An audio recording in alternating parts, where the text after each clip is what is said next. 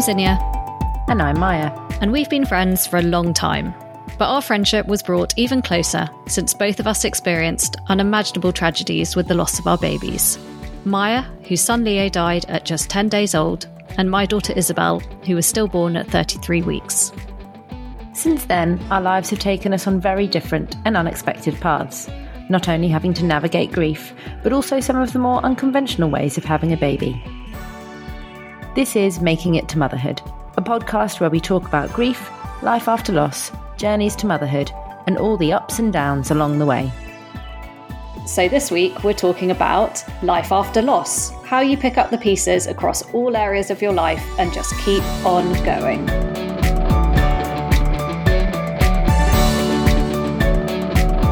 Welcome back to another episode of Making It to Motherhood. We're now on episode four, are we, Zinnia? Yeah, episode four. Well, well done us for making it here. We've made it. It's taken, a, it's a lot more into this podcasting malarkey than I ever had it down for, isn't it? But um, we've made it this far. We're doing well. Yeah, I think that, and we're trying to navigate time zones as well. So we're, we're adding in an extra layer of difficulty here. Yeah, Anyway, this week we were going to discuss life in the weeks and months following um, baby loss, or I guess after after the funeral is done, as we discussed in our last episode. So, what mat leave is like without a baby to look after, because we've spoken about this quite a lot, haven't we?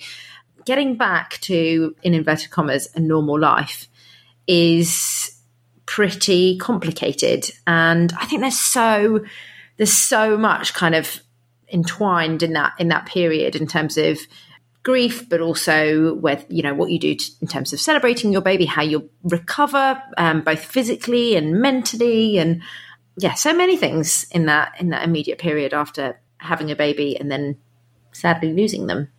Yeah, I think that is that is it, and exactly what you said about sort of navigating this path to what the new normal is and managing your emotions and relationships and all of that is it, it's just so much but at the time you are just going through it and you're going through the motions and i think it's really now when we look back on it that i'm like god how how did we get through it right Someone asked me that the other day. Actually, they were like, "Oh my god, you know, like how how did you cope?" And I'm like, "I don't know. I really don't know." And I even remember at the time people saying, "Oh, you're doing so well," and I was like, I, "Sure, like if you say so." I don't know, and I, I think I was doing all right, but it's just a crazy time. So, what happened after Isabel died? So, I mean, obviously, we have the time in the hospital that we've spoken about, and the, the C section, etc., and everything that goes along with that. But I think probably the worst thing. Oh, I don't know what the worst thing is, but what felt like a really bad thing at the time. On the scale of one to really, really shit. it was definitely around the really shit part of things, was going home, leaving hospital without your baby.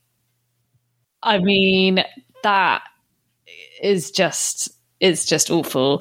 It's just wrong. It, it is. It's completely because you you just go in with your baby and you expect to come out with your baby because that's what you yeah. know most of the time happens. So I think that is just such a hard time. And I just remember Braden driving the car because I just had a C section, so couldn't drive or anything.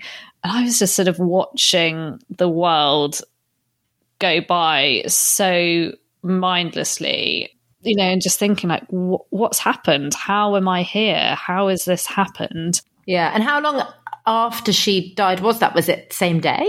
No, because she died in the morning. I had the C section in the evening. And then I say the C section, the uterine rupture repair, or whatever they like to officially refer to it as. And then I think we must have had that night in hospital after the operation and one more night, I think. Right. Not long.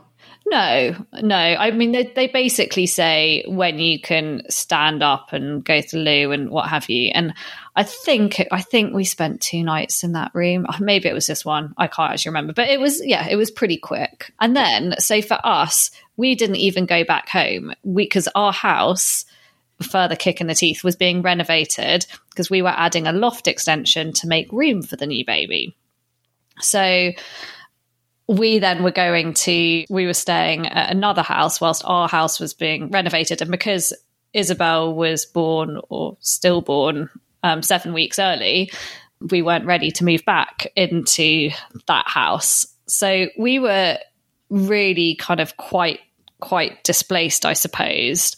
And you know the and in one way it was good because we weren't going back into a nursery that we'd set up for the baby, mm-hmm. but on the other hand, we did have then when we eventually did move back in again, which was a few months later, because everything got delayed because of COVID. Joy, you know, suddenly it was like, oh, here's the here's the baby room that is now not for the baby, and here's all of the stuff, the baby stuff that's been bought out of storage, and it was kind of like a second round of grave, yeah, of yeah, of grieving all over again, and also sort of further kick in the teeth is that our house we've we've since moved but if you look out of our bedroom window it looks directly onto the hospital. Oh for crying out loud. And also to put it into the context of that you know the hospital had admitted full liability for her death. It was just it just further compounded everything and i definitely got angry several times looking at that hospital. So that was sort of our kind of, I guess, the like, immediate. Yes, the the immediate, exactly funny that you talk about um well not funny obviously but that you talk about leaving the hospital without your baby because i know exactly what you mean that it's wrong leaving the hospital without your baby but i'd already left the hospital without my baby because i'd had to leave leo in nicu on that one night yeah of course. um when he was still fine. Um or not well he wasn't fine he was in cayman but he wasn't you know he wasn't dying. And I left him in, on that night in NICU, and I know that there are so many other parents and mums that have to do that, and it is it's just wrong. You have to leave basically a piece of you behind, and and I think it's so harsh to have to go through that and and I've I've said so many times that it's you know it's one of it's one of the worst things um, that you, you know you just wouldn't wish it on anyone and where I've heard friends that have kind of come close to having to do that, where their where their babies have been in, in NICU or they've you know they were born prematurely, and there was this like, are they going to have to spend time in NICU? Or are they not? And I think one of the worst pieces of advice I can ever kind of have to give a friend is to have to tell them how to prepare to leave their baby behind in hospital because it's just you just shouldn't be you shouldn't have to go home without your baby. It's just killer. And i don't know how parents are doing it now with covid where they're only you know allowed to visit for kind of 20 minutes a day or whatever. It just blows my mind. But then so we we had that experience but then when leo actually died we were in miami and we left the hospital and that was all a bit bizarre. I mean totally bizarre obviously but we had prepared ourselves over several days at that point that you know we were going to be leaving without him. We knew that the end was coming and that we weren't you know there was no way he was like leaving that hospital with us. We knew that kind of a couple of days before he took his final breaths. But so we were kind of okay with that and we were in a completely alien place. We were you know we weren't going to bump into anyone we knew. We were in miami. You know, we could lose ourselves in you know a completely different city and and sort of detach ourselves from reality a little bit. But then we had to fly home and we had we had to leave him before he was cremated in America. And we had to fly home and mm. Cayman's a tiny place. So getting on the flight back home is kind of like walking into, you know, university on the first term after Christmas. You know everyone that you bump into. So we knew we knew half the people on the plane and people you know don't know what to say to you. We don't know what to say to them. Yeah. You're just making this journey like this ridiculously i mean kind of extravagant journey on a plane back to back to paradise. And also that's quite a long journey as well. It, like i sort of imagine you know when i say that i was in the car on the way it was sort of under 15 minutes or so yeah, and I mean, you know, I'm sure lots of people have made long car journeys from the hospital, but our journey, you know, you had to go through customs, you had to, and all of that just stuff that's crap on any, you know, on a good day when you're in a airport terminal and standing in lines and people with their families and mm. you know just everyone's some people are getting excited to go on holiday and we were just in this like black fog of yeah just hell. Just hell. I actually remember right, we got on the plane and i saw someone as i was walking down the aisle i saw someone we knew and they didn't say any words. They just stood up and g- gave me a hug. And it was a really welcome and wonderful hug and i really appreciated the fact that they you know they they chose they knew what the right thing to do was. Not there is a right thing right or wrong thing but they didn't they didn't try to say any words but they mm. they did something. They didn't try to kind of like avoid my eyes or do that kind of thing where you look at you know get straight into your book and pretend you're not, you know, paying any attention. But they did acknowledge me and they stood up. They gave me a hug. And as I leant in to give them a hug, I hit my head on the overhead locker. You know, and you're like, Just to sort of like add to the. oh, great. I've got a split eyebrow. No, I didn't bleed. But I mean, might as well have done. you were bleeding inside, you know. Yeah. Yeah, I mean, it is. I mean, everything about this is just horrendous, but I am glad and I hope that other people are drawing positives from this, that we can also laugh about it and find humor in it all of yeah. you know time ago so it does it does get easier and you know and it does flip flop back and forth doesn't it whereas like some days are easier than others and even sort of a year on or two years on i can still have really bad days but you know there's still there's still a lot of sort of fun and joy to be had.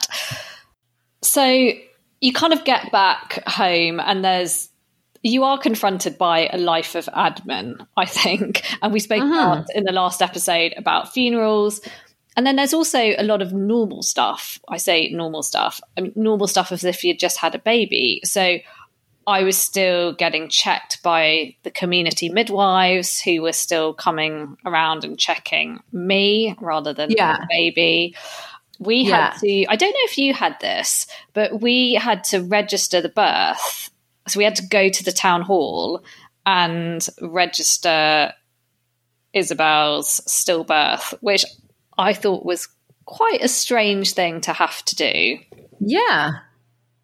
That is bizarre. We know we we'd already registered his birth when he was born. Rich was like properly on it because I think we'd wanted to go on a trip a couple of months later so we were trying to you know kind of get a passport as quickly as possible and then obviously he he had to be registered anyway to get his passport to fly to America so but yeah weird that you had to do that yeah. after the fact I know and then and then so about to say again, one of the worst things. It suddenly dawns on you, and I don't know if you had this as well, that you're on maternity leave without a baby. And yeah. that is just it's surreal. It's really heartbreaking, and you kind of don't know what to do with yourself. And I was actually thinking about this earlier that you're not on maternity leave. It, it should be called bereavement leave or recovery leave or something way more appropriate than maternity. Yeah, but it's a difficult one, isn't it? Because I also would have been offended if someone hadn't called it maternity leave because you are a mum. It's a maternal yeah need. But so calling it anything else isn't right. But but I know I know what you mean and I just remember overwhelmingly feeling like I was unemployed from yeah. the job that I was desperate to do. Like I'd just been left redundant with no warning and there was no job that I wanted to fill that time with. And and of course I busied myself with stuff. And you know, you could make a list of all the things that, you know, if you if you were if you never had to if you won the lottery and never had to work again, what would you I, I would fill my my time with some really fun things. But l- left with this time where you're recovering from a serious injury and and a serious kind of life event in terms of the actual birth, you do technically have a lot of time to do a lot of things, but you don't want to do any of them because you're grieving and and you're not interested. I wanted to be a mum. Yeah. Yeah. I wanted exactly. to look after a baby. And yeah. all of the, you know, highs and lows that come come with that. I didn't want to learn Spanish.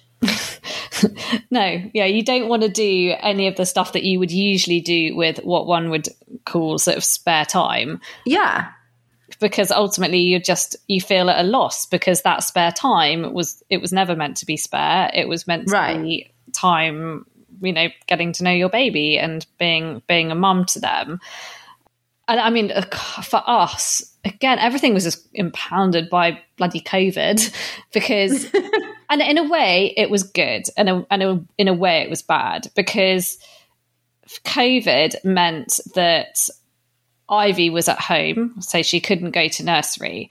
And that, for me, was, you know, I couldn't work then because there's no way I could have juggled Ivy and a job. But it also meant that it completely delayed my grief because when you are full time looking after a toddler, you can't, there's no time for yourself. that, yeah. that, is, that is it. But I do remember like I would just find myself doing kind of presentations for work that didn't need to be done at all. It was purely I wanted to do something to engage my brain and feel useful and that I was doing something. So I think I just took it upon yeah. myself to do stuff behind the scenes, whether they needed it or not. But I wasn't ready to go back to work. I w- I wasn't ready to confront people. I just wanted to do something and feel useful, I suppose. Yeah. No, I, t- I totally know what you mean. Yeah, and I was um, um, quite lucky. I mean, my team were amazing around me, and um, every every week I would have a catch up with the lady who was standing in for me, and again, that that made me feel sort of like, oh, I was helping her and she was helping me, and we'd just have a chit chat for an hour or so once a week about what was going on and you know what was frustrating her at work and stuff like that. And that you know that was actually quite nice. And in a way it was a really nice way to sort of softly softly keep me involved with what was going on at work without having to fully face the music. Yeah. What were you entitled to in terms of leave? Yeah. So I think the rule in, in, the UK is a still birth after 24 weeks, you are entitled to mat leave. Right. So it was pretty straightforward for me. There was no questions asked. The moment I told my boss what had happened, it was just, yeah, you're on maternity leave. And that yeah. was it. And you know, so UK statutory maternity leave, I think you are entitled up to 52 weeks if you wanted to take it. I ended up taking maybe about three months, I think. Yeah. And I know that there has been a lot of stuff in the press recently in the UK about changing a lot of companies changing their policies around miscarriage and early pregnancy yeah. loss. And I don't know if you've got the same going going on in Cayman, but people are definitely, or companies are definitely trying to improve those and really acknowledge sort of um, how people would be feeling and you know maternal and paternal bereavements after miscarriage and yeah and i mean that's a, a, probably a topic for another day isn't it and how kind of women deal with miscarriages. But i mean cayman's stuck in the in the dark ages really when it comes to stuff like mat leave and and any sort of kind of miscarriage, bereavement, whatever whatever you want to call it. And I, I don't actually know. I still really don't know what the policy is um, here. I think it is again that you you know you would be entitled to your mat leave. The mat leave is is short anyway. It's kind of American vibes, but you know things differ from from one company to another. And I think we we contacted my boss I don't, do you know what? I think I may have even contacted him before Leo actually passed away because I was just trying to get all my ducks in a row in my own head of what, what, you know, life would look like when he died. And I knew that I had actually time in the hospital that we were kind of with him to get everything straight in my head because the moment he did die, everything was going to, you know, go crazy and that I wouldn't have the mental clarity to deal with anything. So I think I'd already messaged him and, and he he had just responded with you really don't need to worry about this. We're going to look after you. And I think, you know, that's that's a fortunate position that I was in and, you know, financially, you know, I was able to take a bit of unpaid leave because you only get um, I think it's 6 weeks paid here. So you know that was a fortunate position to be in that I had an understanding boss and a company that was able to kind of do without me for a few months. And and they literally did say do not contact Maya. Like leave her alone. Don't CC her on an email. Don't, like literally leave her alone. Yeah. Which is amazing but quite right too right? Like and did you have someone in place to cover for you no, I didn't actually. There wasn't any mat leave cover for me because we were kind of in between projects at the time. But my team were amazing, and I met with my boss um, a couple of times when we got back from Miami, and in the weeks kind of after that, just to chit chat. And because of kind of what we were doing with all our genetics testing to figure out, you know, confirm Leo's diagnosis and then figure out what that meant for our future, I was really straight up with him about that whole process. I was like, I actually can't deal with not being completely open and honest with my employer at this time. I just mm. I just think honesty is the best policy. I'm just going to tell you exactly where my head's at. Yes, I've just been through a loss. Yes, I'm on mat leave and I know I'm zero value to you right now, but my main goal over the next 12 months is to get pregnant to be on mat leave again. So and and that's a really kind of awkward conversation to have with your boss when you're like, yeah, I need some time and then I'm going to need it again. but also, it's one of those things where you're like, well within my right, excuse me. And, you know, I have just been through hell and back. So, yeah, and I, I could not disclose that. You know, I could say, I'm taking my mat leave. I'll come back when I'm ready after a few months and then I'll, you know, I'll let you know when I'm, I'm, pregnant again. But I was, I, I felt it was easier just to to manage my own kind of mental health to be open about it and not have to have any secrets and add that additional stress to it. But I recognize that that's because I have, you know, a great employer and a great boss, and that was in this tragic time really, really great. Yeah. And how did you find like when did you go back to work after how, how many months and how was that transition going back to work um, it was about three months as well you know. Um, i felt like that was kind of the right time to get back into it. Some projects were coming back online and they needed me. But going back into the office was was a big deal. I oh, had oh, i hear you on that front. Yeah I had a little wobble on the way in. I don't actually think I had a wobble when I was there. Everyone was amazing. And I can't, I, you know, you kind of think about things in your head. Are people going to look at you different and all of that kind of stuff? And of course, they don't. People are just getting on with their own stuff. And yeah, some people were, you know, would say, I'm so sorry, and those kinds of things. And that was good. I had asked for there not to be any communication on my behalf further than I think our kind of leadership had been told what had happened and word had spread. But um, my boss had asked whether he, you know, I, I, wanted to give everyone a heads up of, you know, do or don't talk to Maya about Leo and stuff. And I said, no, it's, it's, it's Leo's story, it's my story, and I want to own it. And so I'll be the one to tell it basically, and I'll mm. deal with it as I see fit on the day, get, you know, depending on the person. But I think that's also important to think about because that will that will vary from one person to the next, right? Um, as to how they want to deal with that. And I think that's a really good way though how your business said it in terms of your boss asking you what you what yeah. you wanted to to happen. Yeah. I was just going to say I remember that sort of time of going back into the office and just all the little memories. And I don't know if you felt this, but it was sort of thinking, well, last time I was here, I was pregnant. And mm. oh, last time I spoke to this person, we were speaking. You know, I remembered that conversation when we were speaking about sort of the baby in me and when, yeah. when she was due. Oh, yeah, remember throwing up in that loo a few times. You know, like there's so many little memories that I just felt were really triggered. And you're a little bit out of your comfort zone as well because it's your work colleagues. It's not your kind of busy mates as well. So some of them know yeah. you really well, but some of them don't know you that well at yeah. all. And so it's you are managing so many different types of relationships and yeah how you are making other people feel as well. Like I'm right. sure people were feeling really awkward because they didn't know what to say, and they didn't know how to handle it. Yeah. I felt I didn't really have. I know I'm supposed to say, yeah, yeah, I felt like that too, but I didn't really have many like memories like that, like you mentioned. I can totally see how you would. I don't. I don't know.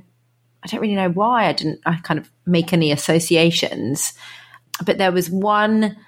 I don't know if this happened to you. There was one um, instance of it was a few days after I'd gone back to work, and I was still working a little bit from home. I was kind of easing myself back in, and I, I reckon it was about a week into going back into the office that I bumped into someone and they went, Oh my God, you had the baby. Congratulations. oh no. And it was such a moment, like we were in a corridor that I actually, I just kind of went, ah, and she walked off. and I had to message her afterwards to be like, look, I should have stopped you and explained, but it just happened so quickly. It was one of those, you know, like passing in a corridor things and this is what's happened. And obviously she felt dreadful. And I was like, please don't feel dreadful. Yeah. Like I'm, if you, you know, if you, I'm more than happy to talk about it and, you know, talk about Leo and everything else. But did you have any moments like that? Because I think that's the one that you were always dreading, right? And I was like, oh, and there it is. I, I don't think with any of my colleagues, because I think everyone had been told you know not so much sort of directly but it had it, it the information had felt filtered through the company. We weren't a massive company but some of my sort of like agencies that i worked with they you know they didn't know the last time they saw me they were in a meeting with me you know 32 weeks pregnant. And so they a few of them i got a few emails being like oh you're back. Congrats. How'd it go? And then you know you have to kind of break it to these people that you don't know that well that yeah oh yeah, my baby died. yeah. Anyway, it, yeah. It, I think it's just something that you go through, but I, I do think it's one. Did you have like a stock response that you'd crafted? No, I think I just went with whatever was top of mind and because also i yeah. think it kind well for me i sort of found like it probably depended on what kind of relationship i had with them yeah that's right um, you have to tailor it and also, I think like so many of these things, it's always worse. Is you always build it up to be something worse than it actually is. Yeah. And I've actually found on a couple of those instances, there was there was one I'm thinking of um, where I was on the phone to someone and we were we were on a call. There were several people on the call. Oh no, maybe maybe it was just the two of us. Anyway, and the guy said, you know, welcome back. Really good to have you back. Now, last time we spoke, you were just about to have a baby, weren't you? And blah, blah, blah, blah, blah. And I just said, look, I'm going to stop you right there because this conversation doesn't end how you want it to end. My baby passed away. And he, you, you kind of expect the silence and someone to say, you know, I'm so sorry. I'm, re- you know, dreadfully, you know, um, condolences and everything else. But he didn't. He said, Oh my God, a really, really similar thing just happened to a guy that we work with. And he was telling me the story. And we ended up just chatting for like 45 minutes about baby loss. And like, I've never met this guy because he works for a software company that we deal with in another country. But I had a great little chat with him. And it was really, I don't know, it was kind of like a little bit of counseling. so you just never know what other people have actually been through themselves and where opening a conversation might go. And sometimes you might just you might be making the other person feel awful. Maybe you are, I don't know, removing a bit of awkwardness around a subject that needs to be spoken about. Maybe you're educating another person, or you might be talking to someone that's got firsthand experience of something you know themselves. Mm. So yeah, and I, to that point, I don't think that I've ever regretted bringing it up in a no. conversation. It's never gone like you know totally dived that you're like, oh god, oh god, you know, wish the world would swallow me up right now. So yeah, I think it's always it's always sort of good to bring it up if you feel comfortable doing so. Um, I so just thinking about you saying working from home again, this was for me a positive of COVID is that we weren't allowed to be in the office. So my first month or so back at work was behind a screen. And actually, I think that was really helpful because it just helps you ease back into work and get get on with your job without having to confront some of the things that you are dreading most about starting your starting back at work.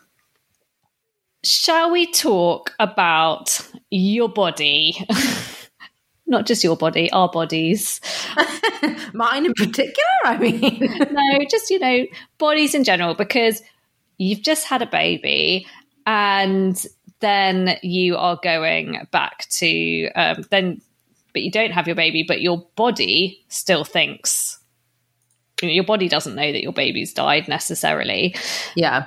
And I don't know if you had this, but post pregnancy, you know, for the, about three months afterwards, my hair was just falling out in clumps. And so there are these constant reminders of you are experiencing everything that you would naturally do after having a baby, but you don't have your baby. And I remember finding stuff like that really hard, looking down at my sort of, you know, big tummy that as it would obviously be because I've sort of carried a baby. And I was like, oh, you know, I just want to lose my post baby weight and I don't even have a baby despite all of that. Um, and for me, I couldn't even exercise because I'd had the um, a C section. So all of those things I just found pretty tough at the time.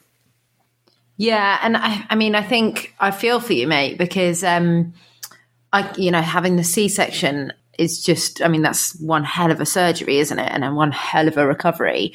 And um, for those of you guys listening, Zinnia is a beanpole and one of those people that you really want to hate for being able to eat a whole pack of digestives and not put on she'll probably lose weight as she's chewing on them, but we love her anyway because she's awesome. So, you know, and like everyone struggles with with, you know, having postpartum changes to their body that you know you kind of can't control particularly if you can't do any exercise or you know literally do anything when after a c-section. So i can imagine that that was that was really hard.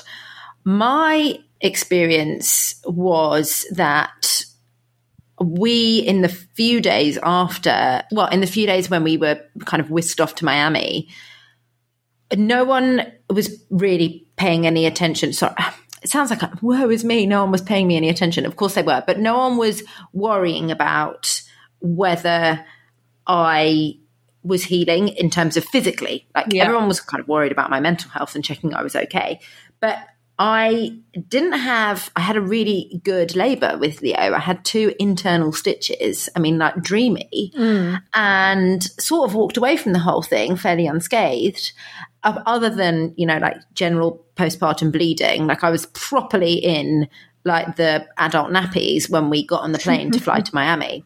But otherwise i was kind of walking around the hospital and everyone including myself had completely neglected to think about the fact that I'd had a baby two days before. Yeah. We were just so focused on Leo. And because I wasn't complaining of any, I don't, you know, the stitches weren't hurting me because I didn't have any. I wasn't complaining of any kind of pain or, or, you know, it wasn't a C section that people were kind of needing to, to address or, or dress.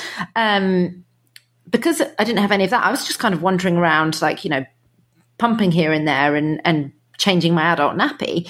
So it was only when we got on the plane that I think I like leaned back and was like, ooh, because it was a bit of a bench seat um, right at the back of this little Medivac plane. And the nurse swiveled on her um, chair and went, Are you fit to fly? And I was like, Me?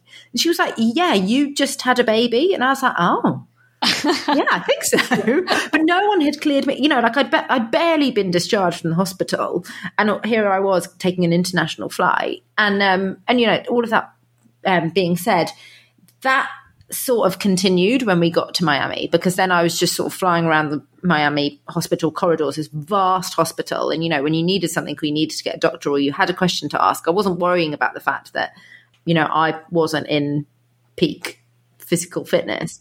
And actually, from that point of view, I act, I bounced back pretty quickly, and I was sort of vaguely back into you know my regular clothes and stuff like trackies. I mean, not like my skinny jeans, but you know, and and so you you would be forgiven probably for thinking I hadn't just had a baby. Yeah. But when Leo died and we were out in Miami afterwards we i went somewhere with my brother oh i wanted to go and have pictures from the hospital printed we'd taken you know like a million pictures of leo on my phone and i wanted to have them all printed and i wanted to make an album of those pictures. That was really important to me. So we went out in Miami and we were crossing the road.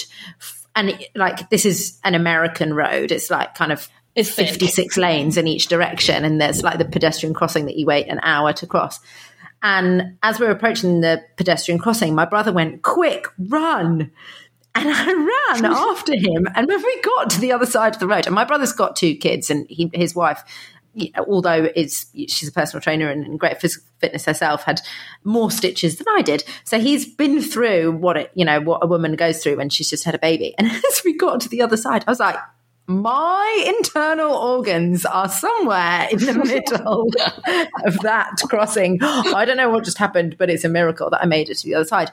And I had these reminders of like, oh my god, I really did just have a baby. Yeah. Like, so I I was kind of faced with almost the opposite. I looked like I, I did kind of go my body kind of went back um, to looking like it hadn't had a baby but i was still feeling all of the internal effects and my hair was falling out and all of that really fun stuff you know still bleeding hair started to fall out in clumps and i almost found that kind of more unfair because i wasn't holding a baby. I didn't look like I'd had a baby, but yet I really wanted to stick a sign to my forehead that said, I've just had a baby. Yeah. Like, you know, where other women who are pushing a pram and have a little bit of a baby bump get a bit of a, you know, pat on the back, congratulations, baby's gorgeous, you look amazing. And I was like, well, I just laboured a baby and I look amazing.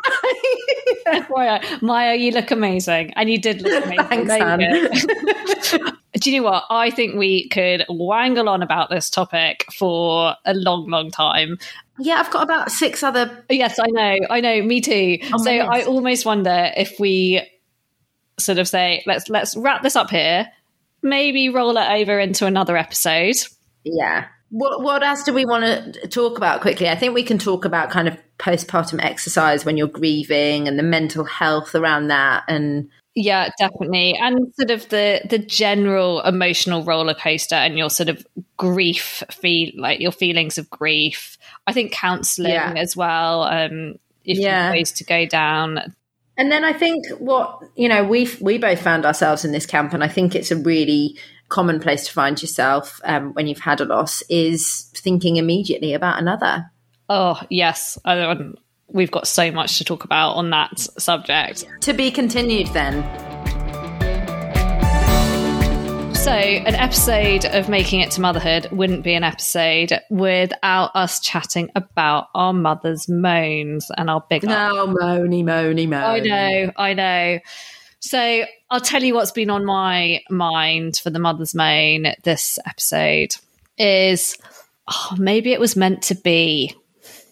So that uh. is when somebody you're telling someone your story about what happened and your baby dying, and they kind of make the sounds of maybe it was meant to be.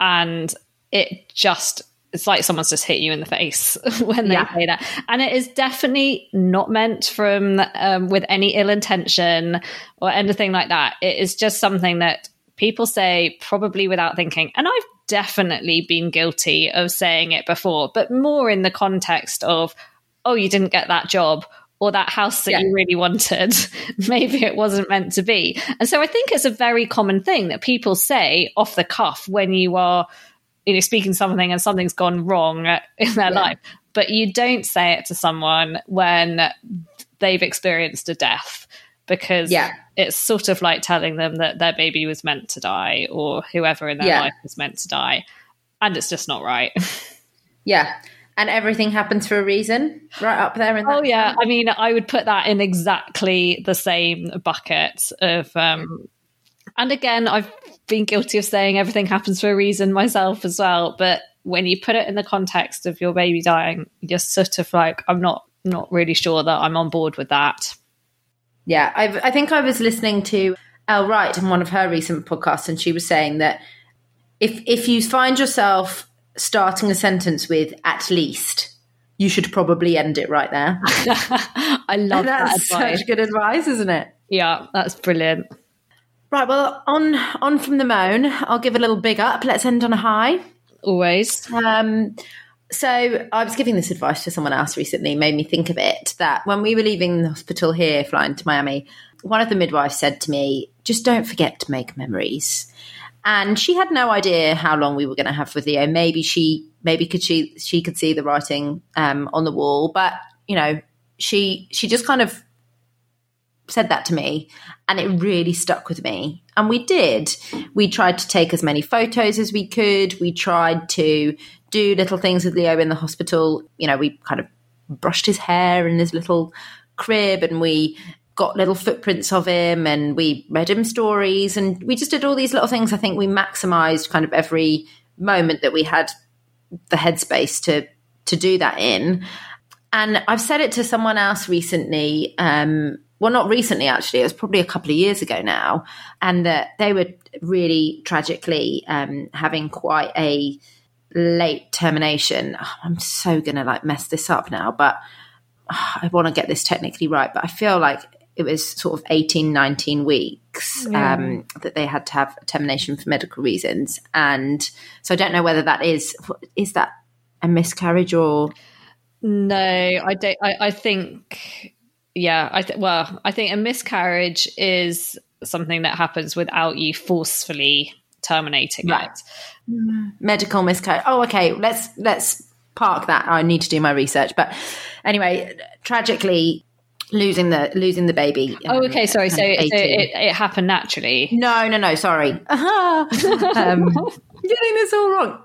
But what I did say to her was, make sure you get a bump pick.